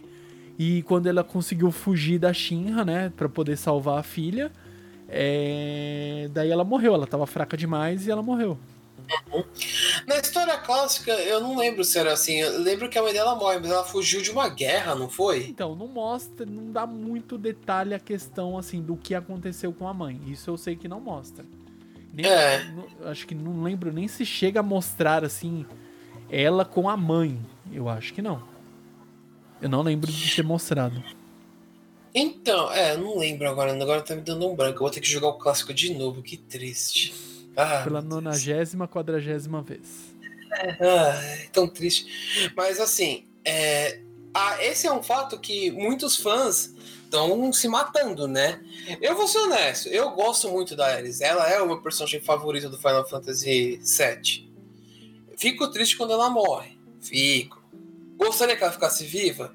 Vou ser honesto, eu gostaria. Porque ela tem um dos limites mais roubados no jogo, pelo menos no clássico. Que é o Protect Off não sei o que lá. Uhum. Que é o final dela que deixa você invencível. Eu acho roubado. Por isso que eu assim, você leva a crer que ela vai morrer, por quê? Porque se você tem esse limite até o final do jogo, você não vai tomar dano. Você vai passar. Você pode chegar até o jogo nível baixíssimo. Entendeu? Então, é isso. Mas aí entra vários pontos, Nando, que é bom a gente comentar. Por causa desse negócio do tempo, que a gente. Que pra mim, eu acho que a coisa mais marcante no jogo é o tempo. Uhum. O tempo tá sendo modificado. Por quê? É, quando você vai chegar lá na Shinra, o Barret morre pro Sephiroth, sendo que o Sephiroth nem estaria ali no clássico. Sim, ele toma a, a Massamune no meio do peito, cara. Isso. Então, tipo, e, e, os monstros do tempo modificam isso. Ou seja, o tempo tá em aberto, mas nem tão aberto assim. Porque o que eu tava comentando com o Nando é o seguinte: se o Barret morre ali, fudeu. Porque como que eles vão sair do deserto de Gold Saucer? Aham. Uhum. Eles precisam do Barret, então talvez o que aconteça? Algumas coisas podem se modificar, mas nem todas. Porque senão você não consegue chegar em certos pontos da linha do tempo que o cara do tempo quer fazer. Tanto que o que a gente. A, a nossa teoria, né? Eu, a gente até meio que concordou com isso um pouco, né? Não sei se você concorda 100% agora, mas o jogo, para mim, esse Final Fantasy Remake tá sendo uma tentativa do Sephiroth de consertar o que aconteceu lá atrás. Por quê? O Sephiroth, é, ele tenta persuadir o Cloud a ficar do lado dele. Obviamente o Cloud recusa. Ou seja, o Sephiroth, tipo, por essa viagem de tempo, ele sabe o que vai acontecer lá na frente. Hum. Ou seja, ele tá, ele tá evitando pontos em que ele pode falhar. Sim. Eu acho que se ele fosse mais objetivo, ele já teria matado a Ares logo no começo. Mas enfim, ele não fez isso. Porque ele sabe que vai precisar da Ares. Exato, porque ele precisa acionar a Meteor. Exato. Como que ele vai conseguir a Meteor sem a, sem a Ares? Né? Precisa de uma, de uma. Daí sim precisa de uma. De um. Um para entrar no tempo. Isso. Ou seja, ele não mataria. Mas eu pensaria assim, né? Pô, pra conquistar o mundo, pra fazer tudo, é só matar eles. Não, tem coisa. Ou seja, tem muita coisa que ele não pode fazer, mas eu tenho, assim, uma leve impressão. Isso é só impressão, tá? Não é certeza. Tudo que a gente tá falando aqui nesse bloco não é certeza nenhuma. Isso são especulações e se a gente acertar, você ouviu primeiro aqui. Exatamente. Exato. É, o seguinte, o Zephyroth sabe o que aconteceu. Ele sabe de tudo. Só que tem coisas que ele não pode influenciar. Tanto que, assim, ele, ele matou o Bart numa boa. Porque ele falou, o Bart não vai ter influência nenhuma. Mal saber que ele tem uma puta de uma influência, mas... É. E, assim, muita coisa vai aparecendo. No, no, perto do final do jogo tem flashbacks e mostra coisas do jogo. então, é, é isso. Eu acho assim, o jogo tá aberto, Ele está aberto assim de um jeito que os produtores podem fazer o que eles quiserem. O que eles quiserem, não tem, não tem. Tipo, se eles quiserem matar o Cloud, eles podem matar, velho. Não, e uma coisa que é deixada é, bem clara, que para mim, assim, no começo eu pensei que era só um simbolismo, que é a hum. parte depois que você é, tem aquela batalha no na rodovia, né, na, na highway lá na, na estrada. Sim. Você termina ali e você chega no final que abre um portal gigantesco. É. portal do tempo lá, que até a Ares fala, ó, o que, que é, eles perguntam, a Ares sabe, ela tem esse conhecimento, ela fala, ó, ali, para o que, que tem ali para frente? Ali é o destino. Se a gente é. for ali, não tem mais volta. Isso ela deixou muito claro e ficou, sabe, uma coisa assim, que ela, não sei se isso tem a ver, eu acredito que sim, por ela ser uma anciente, ela sabe que se ela for é, direto ali, encarar o destino, não tem volta. E eles literalmente enfrentaram o destino. Eles derrotaram o destino. É, o destino tá aberto. Exatamente. Ou seja, o destino deles, vamos colocar assim, que era determinadas coisas acontecerem, eles foram lá e falaram assim: aqui não, hoje não. E foram lá e derrotaram o destino. E até uhum. eles perguntam, mas e agora? Bem, agora tá aberto, agora a gente não sabe o que vai acontecer. Nem a própria Ares sabe o que vai acontecer. Mas o que acontece é o seguinte: eles têm flashbacks do que aconteceu. Sim. Então, ou seja, eles podem modificar a história inteira. Então, por isso que eu falo: aqueles fãs presunçosos, aqueles fãs que criam expectativas como eu, de que Ares não morra, pode acontecer, cara. Eles deixam. E o detalhe: se você parar pra pensar, Nando, eles deixam muito aberta a possibilidade de ela ficar viva ali e morrer mais pra frente. Sim. Assim, é, eu tenho, eu queria muito que ela não morresse, sinceramente falando. Eu não queria que ela morresse. Mas pelas frases e pelo aquele encontro que você tem no jardim, deixa muito a entender que ela vai morrer em algum ponto do jogo. Só não sei se vai ser no mesmo ponto de sempre. Entendeu? É, eu entendi desse jeito. Eu, assim, por mais que eu queira, novamente, que ela não morresse, eu acho que ela vai morrer em algum ponto do jogo. É, em algum momento, líder, mesmo que. Ah, aconteceu, mas de outra maneira. Ela não morreu ali na dentro do templo, mas ela morreu depois. Ou chegou no final do jogo, ela falou: Infelizmente eu tenho que me sacrificar por pra, pra, pra, pra, parar o meteoro. Isso, alguma coisa vai acontecer. Porque Sim. certas coisas, infelizmente, elas têm que acontecer, elas precisam acontecer para que se haja uma. Vamos colocar Isso. assim, um, um término oh. certo pro fluxo do tempo. Vamos colocar porque, assim. Porque assim, eu vou te falar uma coisa que me veio agora na cabeça, assim, que é, é, é sabe aquela coisa de clichê hum. de anime? Que o personagem, é, personagem principal fala, puta, tenho que dar minha vida pra poder salvar o mundo. Sim. E aí, chega nos 45 do segundo tempo, eles arranjam um jeito de a pessoa não morrer. Sim. E aí eles inventam um meio que você faz não sei o que, não sei o que, e a pessoa que deveria morrer não morre. Mas, pô, ela deveria Não, não vai morrer, não. Não vai não ficar. Então, eu penso assim, eu, eu acho que assim, a princípio a Alice, quando você encontra lá no jardim, ela fala pro Code, não se apaixone por mim porque eu não vou viver. Sim. Algo assim, não é exatamente essas palavras, ela fala mais ou menos isso. E o que não adianta porra nenhuma, porque o Code acaba se apaixonando por ela. E eu entendo o seguinte, ali ela já sabe que ela, tá, que ela vai ter que morrer em algum ponto. Ela tem ciência disso. Mas o que garante que ela vai realmente morrer? Nada. O, é o que eu falo, é, essa porra desse destino que eles colocaram, que é pior que o Doutor Destino, meu, ficou assim, tipo. O jogo ficou inteiro aberto, inteiro, inteiro. Tipo, você não pode garantir que nada do que tá ali vai realmente acontecer. O que garante que o Zefirot não vai ganhar dessa vez? Me explica. Exatamente. Meu, você pode, tipo assim, eu, eu falo, eu, eu fico pensando, assim, a gente tá gravando essa porra desse cast. Desculpa o termo, esse cast maravilhoso, lindo, sensacional. Por favor, assistam e, e patrocinem nós. Mas eu falo, porra, porque assim, é, no sentido de, porra, você tá aqui com um negócio na cabeça e começa a vir tanta ideia, porque é o seguinte o Sephiroth pode ganhar? Pode. O que garante que não vai ter um troféu Deixe o Mundo Destruir? No, no, último capítulo do jogo. Me fala, o que garante? Caraca, já pensou se unir a ele? Nossa. É, una seu Sephiroth e domine o mundo. Sabe que lembrou, Esse é Lembrou hum. Breath of Fire 4. Que você Isso. tem a opção. De se unir ao. Ao Foulu. Foulu, né? Foulu o nome dele. É, Foulu, ou você se une a ele, vocês viram o dragão lá e derrotam o seu time, ou você vai com o seu time e enfrenta ele. Você vira um dragão, não sei o que, e enfrenta ele. É. Então, tipo, meu, os caras conseguiram, só por incluir esses caras, os espíritos do destino, eles conseguiram deixar o jogo aberto. Hum. De uma maneira, eu juro para vocês, assim, que eu não sei como vai acabar isso. Eu não sei, eu não sei, eu não sei. A gente, por isso que eu falei, esse bloco são, é 100% especulações. Nada é certeza. Uhum. Porque já mudou o jogo, cara. O jogo já é outro. É o que eu, é, é, é, a quarta vez que eu falo isso. A base tá lá, mas o jogo é outro. Não, não é igual, cara. Muitos momentos são marcantes, são iguais. Aquelas lutas no elevador, lá do prédio da Shinra, a morte do presidente da Shinra, você enfrentando o Rufus. Tipo, são coisas muito marcantes. Agora, cara, sério, mano, é outro jogo. É, é o mesmo jogo, só que tinha um outro ponto de vista. Colocar esse porra desse, desse maluco que tá produzindo o jogo, que gosta de lapsos de tempo, o Final Fantasy é outro, cara. Sim.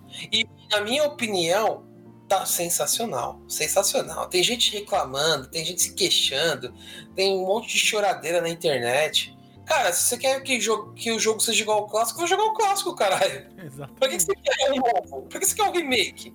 Eu não vi ninguém reclamar do Resident Evil 1, que foi, na minha opinião, um dos melhores remakes que eu já vi. Ué, a mansão é a mesma. Só que tem um monte de coisa nova. Tem um monstro novo no jogo. E eu não vi ninguém chiar, eu só vi elogios. Porra, peraí, cara. É um jogo melhorado. É um jogo de 20 anos atrás. O Resident Evil 1 ganhou um remake. Acho que coisa de. Não chegou nem a completar 10 anos. Então. chegou a completar 10 anos. Porra, você coloca dois. Do, multiplica por dois, velho. E você quer que os caras façam um jogo igual? Desculpa. Pra que, que eu vou jogar uma coisa que eu já sei? Lógico, eu jogaria porque eu sou fã. Só jogaria quem é fã, vamos ser honestos. Só jogaria quem é fã da franquia, que sabe que vai acontecer tudo daquele jeito. Você não, não tem um. Aquele momento, porra, que surpresa. Eu vou falar pra você, o Resident Evil 2, o remake, tem umas coisas que são uma surpresa, que mudou as coisas. Então, tipo, eu joguei muito Resident Evil 2, muito, eu platinei o jogo, óbvio. Mas eu joguei muitas mais vezes depois que eu platinei. O Resident Evil 3, eu vou ser honesto, não joguei tanto quanto o 2, não joguei. Por quê? Porque tem o Final Fantasy que sai uma semana depois. E aí, onde você vai encontrar tempo para jogar dois jogos? Uhum. Você tem que trabalhar, tem um monte de coisa. Então, é, o que as pessoas têm que entender é: o jogo tá lá. De outro jeito. Mas a base tá lá, tem Cloud, tem Summons, tem Aeres, tem Tifa, tem o Barzinho, tem a Avalanche, tem o Red 13, tem o Zephyroth, tem a Shinra. A única coisa que eu critico no jogo é o XP. Eu acho que o XP é muito baixo. É muito baixo e é muito difícil de você upar. E ó, eu vou falar, eu, o Nando sabe como eu sou pra upar personagem, eu sou um caralho. É. Eu, eu, pra vocês terem uma ideia, quem jogou o clássico, é, o que eu, eu descobri um ponto para você upar limite. Que é ali um, na saída da, da cidade da Yuffie. Eu esqueci o nome agora. Ah, é. Yu, é caraca, esqueci. Yutai. Yutai. Na saída de Yutai tem uma montanha, você enfrenta uns, uns passarinhos é. E adora jogar trovão. É. Se você entrar no modo Fúria, se você tiver no status Furry, não é o do tapa-olho, tá? Se você tiver no modo Furry, você começa a ganhar limite muito mais rápido. Sua barra de limite extrapola. Da mesma forma que se você tiver Sandness, você, não, você ganha mais lento. Você fica lá, upando, upando, porque os limites, você precisa usar 8 vezes o limite ou matar 100 inimigos. Se dá, se dá uma espadada, você mata cada corvo. Já vai contando um, dois, três e vai indo. Então, tipo, eu saio, eu termino o primeiro CD mais ou menos no nível 65, 70. Meu, é impossível você upar até os 50 sem usar o Coliseu. E desculpa, eu não vejo outra, outra alternativa. É não tem impossível, não, não dá. Você vai ficar matando o quê? Aquele, aquelas bombinhas? Vai ficar matando rato? Não, desculpa, você não vai sair. Você, você pode. Não é que é impossível, não vou falar que é impossível porque é possível. Afinal, os inimigos estão dando XP. Mas você vai ficar o quê? Umas 400 horas para você ganhar nível 50 matando inimigo? No Final Fantasy VII clássico, por mais que os passarinhos sejam inimigos fracos, Eles davam um XP razoável até o nível 50. Depois disso ficava muito chato seu pá, realmente. É um, um caralho, pá. Mas o XP no jogo do remake tá muito baixo. Se fosse para criticar o remake, é a única coisa que eu critico no remake é isso. O fato do XP ser extremamente baixo. O rate de XP é, é baixíssimo. Chega a dar raiva, cara. É, de tão ruim é. Eu só consegui upar um pouco melhor depois que você vai pro Coliseu. Daí sim você consegue ganhar mais XP. Não tem outro lugar para ganhar XP, Nanda. Desculpa, não tem, não tem. Assim, um XP que você pode falar, esse lugar aqui é bacana para você upar, dá pra você perder umas duas horinhas aqui upando que você consegue chegar no nível razoável. Não tem, não tem, desculpa, não tem isso no jogo. E tem... É a única crítica que eu trago pro jogo é essa, é o XP baixo. Eu Fora faria, isso. É, eu faria até uma outra crítica, mas eu sei que depois eles vão dar um jeito de colocar, que é o seguinte. É, para quem já terminou o jogo, então ele sabe que terminou o jogo, etc. Ah, eu quero jogar o game mais. Não tem esse game mais ainda, tá? Mas Será que vai ter? Então, acredito que sim, líder. Porque eu não sei se certas coisas a gente sabe que eles não implementam assim de uma hora para outra. É igual no Kingdom Hearts que o 3 que o pessoal tava, ah, tá, sei lá, fala que tá fácil ou que quer coisa a mais, etc. E eles implementaram um modo lá que você tem que ser hiper mega blaster deus da, da destruição para poder ganhar, que é o modo, acho que é critical, é um Mas... mode, é uma coisa assim, você tem que ser muito bom. Você toma dois, três danos de um inimigo daqueles shadows mais fraquinhos, você morre. Assim, só deixa eu só entender uma coisa. Isso aí é com ou é sem a DLC? É, esse aí saiu primeiro sem. É, saiu antes do DLC, né? Esse modo. Ah, é o DLC no caso, então. É, seria um. Não é o DLC.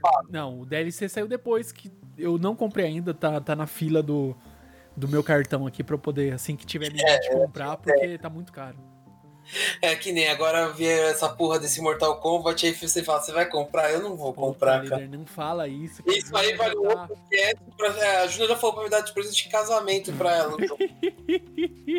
não. Eu falei, eu falei, desculpa, mas eu tenho uma prioridade o mês que vem. Que é o The Last of Us 2. Então. E é isso aí também tá. Nossa, líder, tanto jogo na fila, eu tô ferrado. Não, é, esse daí é compra garantida. Só tô esperando meu cartão virar, tô sendo bem honesto. Já era, né?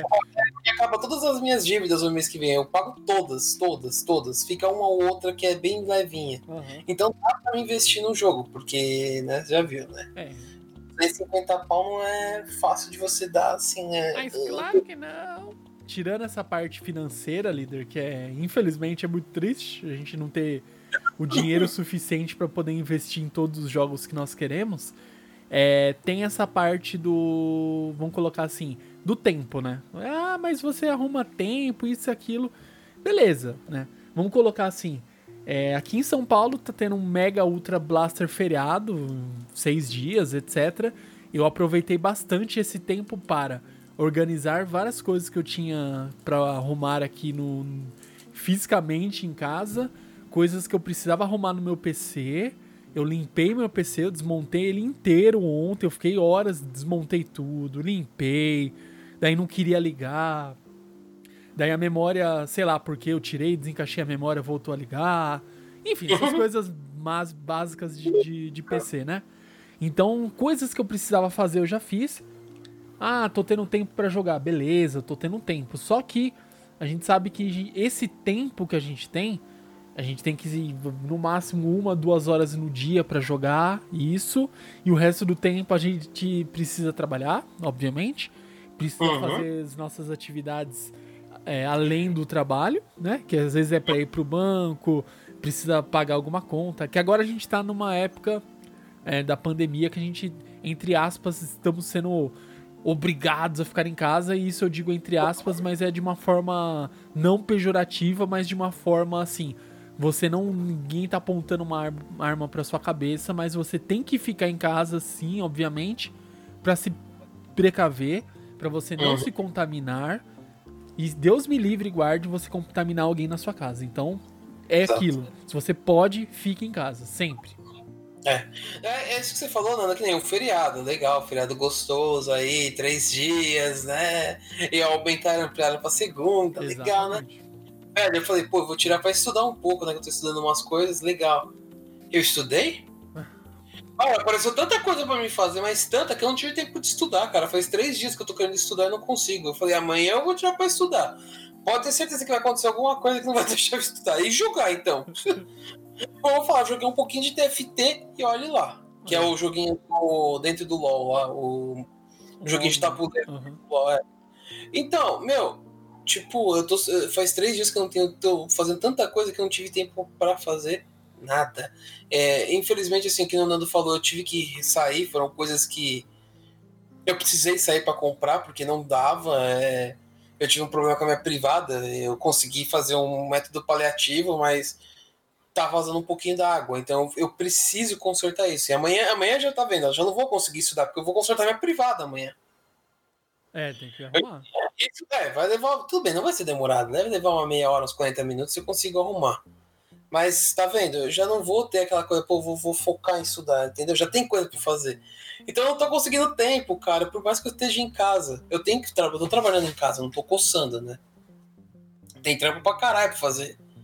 Apesar de ser documentação, são documentações chatas, que se eu tivesse no serviço eu fazia em 10 em meia, uma hora.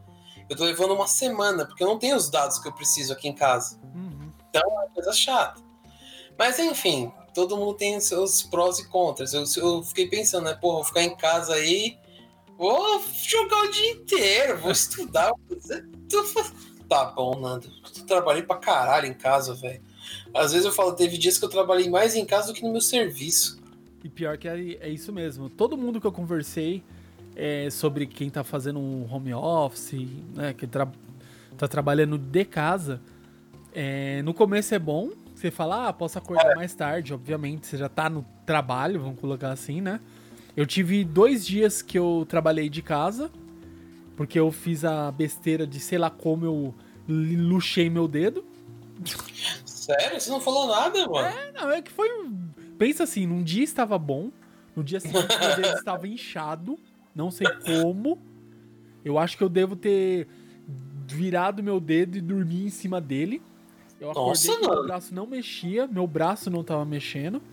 Eu fui Ai, pro caralho. médico, daí tirou o raio-x e falou: não, não tem nada, tá normal, é só luxação. Já tive que tomar uma injeção que minha bunda ficou doendo. Nossa, tipo, uns 3, 4 dias, não conseguia nem sentar direito. Foi, meu. Bezetacil? Não, não foi uma bezetacil, é porque não é que ficava doendo, minto. Ela ficava ardendo. Nossa. Queimando, é. é foi, foi punk. Daí depois é, fiquei nesses dois dias eu trabalhei de casa e você. Eu, um dia eu parei de trabalhar às 7 horas, no outro eu parei de trabalhar às 8 horas da noite. É, exatamente. Teve um dia que eu tava fazendo documentação, cara. Eu fui parar de trabalhar às quase 10 e meia da noite, velho. Eu comecei a trabalhar às 9 horas da manhã, cara. Então, você fica e vai, e vai, e vai, e vai. Daí você lembra que, tipo, ah, eu vou fechar aqui o, a conexão. Não, não, pera, pera aí. Será que eu fiz isso? Você vai olhar de novo. É. Será que eu fiz aquilo e volta? É, será que eu a documentação? Será que alterou? Será que não sei o que? Você é. vai lá. Ah, não, mas aí dá pra fazer aqui. Aí você vai... Nossa, você fica em looping, cara. É óbvio, eu vou falar, não, não vou falar que não teve aqueles momentinhos em que você pode dar uma parada, refrescar a cabeça. É lógico. lógico, teve dias que eu trabalhei bem menos. Óbvio. Mas, cara, é, sempre tem muita coisa pra fazer, velho. Aham. Uhum. É Isso porque criticam porque eu sou funcionário público, imagina se eu não fosse, né? Caramba, coitado do líder. O povo não sabe. É, eles acham que o funcionário público só, só coça. É. é. bom, deixa pra lá, não vou entrar nessa polêmica, não é hora de falar sobre isso, é hora de falar sobre. Exatamente. Bom, eu acho assim, a gente já abordou bastante, a gente já falou tudo que a gente achava. Agora fica aquela expectativa quando sai a parte 2. Uhum. Não tem data, só falam que já está em produção, desenvolvimento e acabou. Até onde vai a segunda parte? Nem imagino. Eu acho que eles devem acabar, em teoria, ou o primeiro CD ou chegar no novo no outro continente. Eu acho. Você levar em consideração que eles, eles, eles pegaram o capítulo inteiro só pra Midgar, né? Eu não sei, eu acredito que eles vão levar até o outro continente. Porque o que eu fico pensando, assim, só para finalizar o cast, assim, as minhas ideias é: se você levar em consideração o terceiro CD do jogo, ele é o CD mais sem graça, se você para pensar. Por quê? O que você vai fazer no terceiro CD? A, a caverna do Zephyroth e os Weapons. Os é. Ou se você quiser brincar no Gold Saucer, você pode brincar no Gold Saucer, mas não tem exatamente mais nada. Ou para você buscar as matérias mais difíceis, tipo a Knights of the Rounds, a Quadra Magic, Sim. essas coisas. Fora isso, não tem o que você fazer. Não tem, não tem. A Cut, ah não, a Two Cut você pega no. É Gold Saucer? Qual? A Two Cut. Não, você pega. Ou você pega Gold Saucer ou você pega outro lugar, mas ela não é secreta. As secretas é a Quadra Magic, é a Knights, é aquela que troca o HP pelo MP. É, HP MP. É, e tem uma outra, que é uma, uma azulzinha. Eu não lembro qual que é. Mas são quatro matérias, uma de cada cor, que são secretas. É, a HPMP ela é a roxa, né? Que é... Isso. A Quadra Mágica é amarela. Isso. A Knights é a vermelha. E tem uma azul. A, a secreta verde, na verdade, não tá em nenhum lugar secreto, secreto. Ela tá dentro da caverna do Zephyroth, que é a Shield. Sim que é a que faz o limite da Alice, né? Que deixa você invencível por um tempo. Mas é só isso, assim. Eu não sei. Dá para você explorar melhor o terceiro CD? Não sei como eles vão fazer, o que eles vão fazer. Eu acredito que não vai existir essa teoria de terceiro CD. Eles vão deixar eles vão travar de algum jeito o último capítulo para você ficar limitado. Eles vão fazer mais ou menos, Nando, assim, uma última teoria, o que acontece com o Final Fantasy VIII. Você lembra, no último CD do Final Fantasy VIII, acontece uma coisa que trava todas as cidades do jogo. Por, por mais que você tenha a nave do jogo, você não pode explorar nada, você só pode ganhar XP, enfrentar weapons secretas né? Que, que no caso são as GFs, né? Que as Guardians uhum. Forces. Sim. No sentido do quê? É, você só vai conseguir entrar em lugares em que você pode enfrentar elas, e no, no caso no sentido que não tem pessoas, porque aconteceu um colapso no tempo. Ou seja, todas as cidades do jogo estão travadas, você não consegue entrar.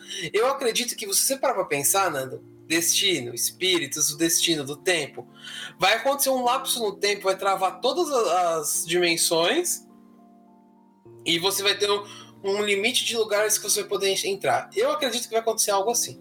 É, eu também. Eu não, não duvido nem um pouco. Mas que vai ter essas. É, vamos colocar assim. Essas.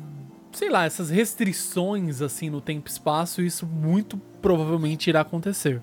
Eu tenho quase certeza que vai acontecer, Nando. Desculpa, mas a partir do momento que você introduz a linha do tempo e você vê alterações na linha do tempo, você vê flashbacks de outras linhas do tempo, subentende-se que vai acontecer isso. Porque vamos, vamos levar assim, Nando, quer ver? Vou te dar um exemplo de onde eu quero chegar. Hum.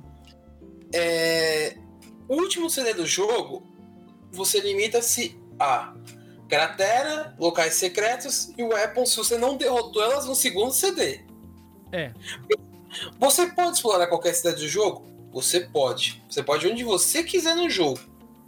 Algumas coisas vão acontecer? Não. A cidade vai ficar lá, do jeito que ela tá. Não vai ter evento algum. O que eu entendo é o seguinte: vai chegar num ponto do jogo em que vai estar tá tudo um caos e você não vai conseguir fazer mais nada. Mais nada. É, vai chegar no momento que você vai ficar, sei lá, o vai colapsar tudo, né? Chegar no momento de você não ter mais como fazer nada, né? Acho que essa é. Esse vai ser o momento. Entendeu? Eu acho que eles vão travar de um jeito em que. Sei lá, cara, eu já não sei mais onde chegar, nada, mas eu fico pensando seriamente se eles podem travar o tempo. E aí, você vai fazer o quê? Exatamente. Poder pode, né? Mas tem que ser a, é ver a forma que eles vão fazer isso, né? É, uma outra coisa, nada assim, mas eu acho que isso é, é seria uma reclamação, mas uma reclamação para quem gosta de fazer muitas estratégias, que é o meu caso. Por exemplo, é... eu não lembro todos os equipamentos de cabeça, Nando, mas a maioria dos equipamentos você não pode equipar tantas matérias. Exatamente. Existe uma limitação muito grande. Eu acredito que eles fizeram isso para evitar que você faça estratégias que deixem você imortal. Uma coisa que eu achei bem curiosa e aconteceu com um amigo nosso, que é o Xandão, hum. né? Um abraço, Xandão. É o seguinte: é, quando você equipa elemental, tá escrito lá, é, apenas a primeira vai funcionar. Você só pode equipar uma elemental, só vai funcionar uma elemental na arma e uma na armadura. Se você colocar duas na armadura, não vai funcionar. Ah, tá. Agora, você tá falando, tipo, eu tenho uma. Vai fazer aquela. A dobradinha de matéria elemental e uma matéria, sei lá, de eletricidade, por exemplo. Se eu colocar elemental mais Thunder, elemental mais Fire, uhum. só Thunder vai funcionar. Certo. Tá na descrição da matéria. Certo? Agora vem uma coisa que eu não, eu não lembro de ter testado isso no clássico. Como que funciona no clássico? Ai, caramba, eu também Eu nunca testei isso, Nando, eu juro. A hora que ele falou pra mim que. Porque ele tava tendo um problema, ele falou, pô, mas eu tô com um elemental, mas. Eu falei pra ele, mas presta atenção, vê se tá junto, se tá não sei o que, uhum. tal, tal. E a gente viu. Aí eu vi a descrição, porque até então eu não tinha lido. Mas eu fiquei pensando, eu vou. Esse é um dos motivos pelo qual eu quero jogar o clássico de novo fazer a Dá pra fazer isso? É, então, é, dá pra você criar uma defesa eterna? Por exemplo, você coloca elemental mais fire, elemental mais ice, elemental mais standard, você não toma mais dano elemental? Entendeu? eu, não, eu não lembro como funciona no clássico. Não lembro, não lembro. Não tenho lembranças de como funciona no clássico. Eu, eu nunca testei. clássico eu já usei mais uma só, tipo um elemental Isso. e uma matéria. Por quê? Você tinha trocentos mil slots que davam várias estratégias e outra, você precisava proteger os personagens. Então você não focava em um só, ou proteger o Cold contra tudo. Não, você vai enfrentar, por exemplo, vai enfrentar o Rupi Weapon. Você vai entrar com um elemental mais Fire na sua defesa, porque ele vai te dar um dano de fogo, que é o Ruby Flame. Sim. Ou seja, todos os personagens vão curar o dano. Você não vai limitar só no Cold, entendeu? Então são estratégias que eu nunca experimentei. Mas uma hora eu vou testar, só pra ver o que, que acontece. É, acho que é curioso, líder. Fica aí a dica para você, ouvinte, que já fez ou quer fazer esse teste, deixa aí pra gente nos comentários. Lendário Final Attack mais Fênix, será que vai ter, Nanda? líder, tem que ter, pelo amor de Deus, tem que ter. Cara, eu fico imaginando como que vai ser eles voltando assim na Fênix, aquela Fênix linda, maravilhosa. Caraca. Você já fez. Eu, só pra, assim, velho, só pra ficar aqui, uma vez eu fiz uma trollagem, mas dei tanta risada, velho que, que eu fiz uma cagada. Eu, eu equipei errado a Final Attack, né? Hum. Aí eu não lembro quem que eu tava enfrentando. E aí, eu, eu, porque assim, eu, geralmente eu deixava muita coisa focada no Cloud. Por que no Cloud? Porque o Cloud tinha a porra daquele Home Slash. E aquele limite era devastador. Então o que eu fazia? Eu deixava muita proteção em cima dele para ele poder usar o Home Slash o máximo de vezes que ele podia. E uma vez eu fiz lá, é, acho que foi o, o, foi o, o Emerald que eu fiz isso, eu não lembro. Eu deixei ele é, Final Attack com última. Nossa! Aí o Claudio morreu, eu falei, agora ele vai reviver. Eu fiquei puto, daí eu falei, pronto, ele vai ter que reviver, né? Aí apareceu o último, oi? Peraí, o que, que eu fiz de errado? Aí soltou a última, deu um dano lá no, no inimigo, eu não lembro se era o Emerald. Eu falei, peraí, velho, eu equipei errado. Eu falei, fodeu, mano. Eu lembro que era inimigo chato na época. Mas eu já fiz essa cagada de equipar Final Attack com última. Soltou aquele grito. É. Ah, meu Deus do céu. Cada coisa que você já fez, cada cagada que você já fez. bom, Mas tá bom. Com certeza. Nando, é, para finalizar minhas considerações, o jogo é sensacional, vale a pena. Quem tem um Play 4 é um jogo que você tem que comprar, não é você, ah, eu vou comprar, não. Você tem que comprar. Quem tem outros consoles ou joga no PC, peço desculpas, aguardem, mas hora que sair, comprem e por favor, os especialistas de plantão, muitos mods quando sai para PC, tá certo? Um big beijo para todos e fica minhas considerações aí, Nando. E fale as suas, Nando. Opa, minhas considerações não podem ser diferentes da do líder. Se você gosta de Final Fantasy, ama Final Fantasy VII, você tem que jogar, vá de coração aberto, se divirta, conheça Midgar de uma maneira talvez diferente da que você imaginava na época, quando você ainda era um totototinho, quando você já tinha aí seus 15 anos, vai saber, não sei quantos anos você tinha em 97, mas enfim, dê uma chance, aproveite, o jogo tá lindo é, tá com legenda em português, todo o menu em português. A Square ela fez um trabalho muito bom trazendo isso em português. Fica legal para quem não tá acostumado uhum. a jogar em jogos em inglês. Enfim, isso aí também é, é um a mais. E também aquilo, né? Joga, se divirta, com certeza. Você já consegue. Acho que tá. Caiu acho que 50 reais pelo que eu tinha visto o valor do jogo, né? É, acho que tá, tava 200 reais, 215, uma coisa assim, né, líder? Uhum. Algo assim, né? Agora não lembro de cabeça. É, tava por aí. Eu vi que caiu, já não tá mais o preço cheio. Então fica a dica aí para vocês, aproveitem e depois você deixa aqui o comentário para nós o que você achou do Final Fantasy VII Remake, certo, líder Samar? Sim. Então, se você gostou deste programa, deste queridíssimo podcast Otacast, o seu podcast Otaku, você vai, deixa aí um recadinho pra gente nas redes sociais, se quiser aí, a Juna sempre postando muita coisa no nosso Instagram, vai lá, manda uma mensagem pra gente, a gente responde para vocês aí na medida do possível, obviamente. E você que quer mandar um e-mail pra gente, seja rápido, simples e prático, mande e-mail para contato@otacast.com.br. E nos vemos então no nosso próximo Otacast e até mais. Um big beijo para todos e fiquem na paz.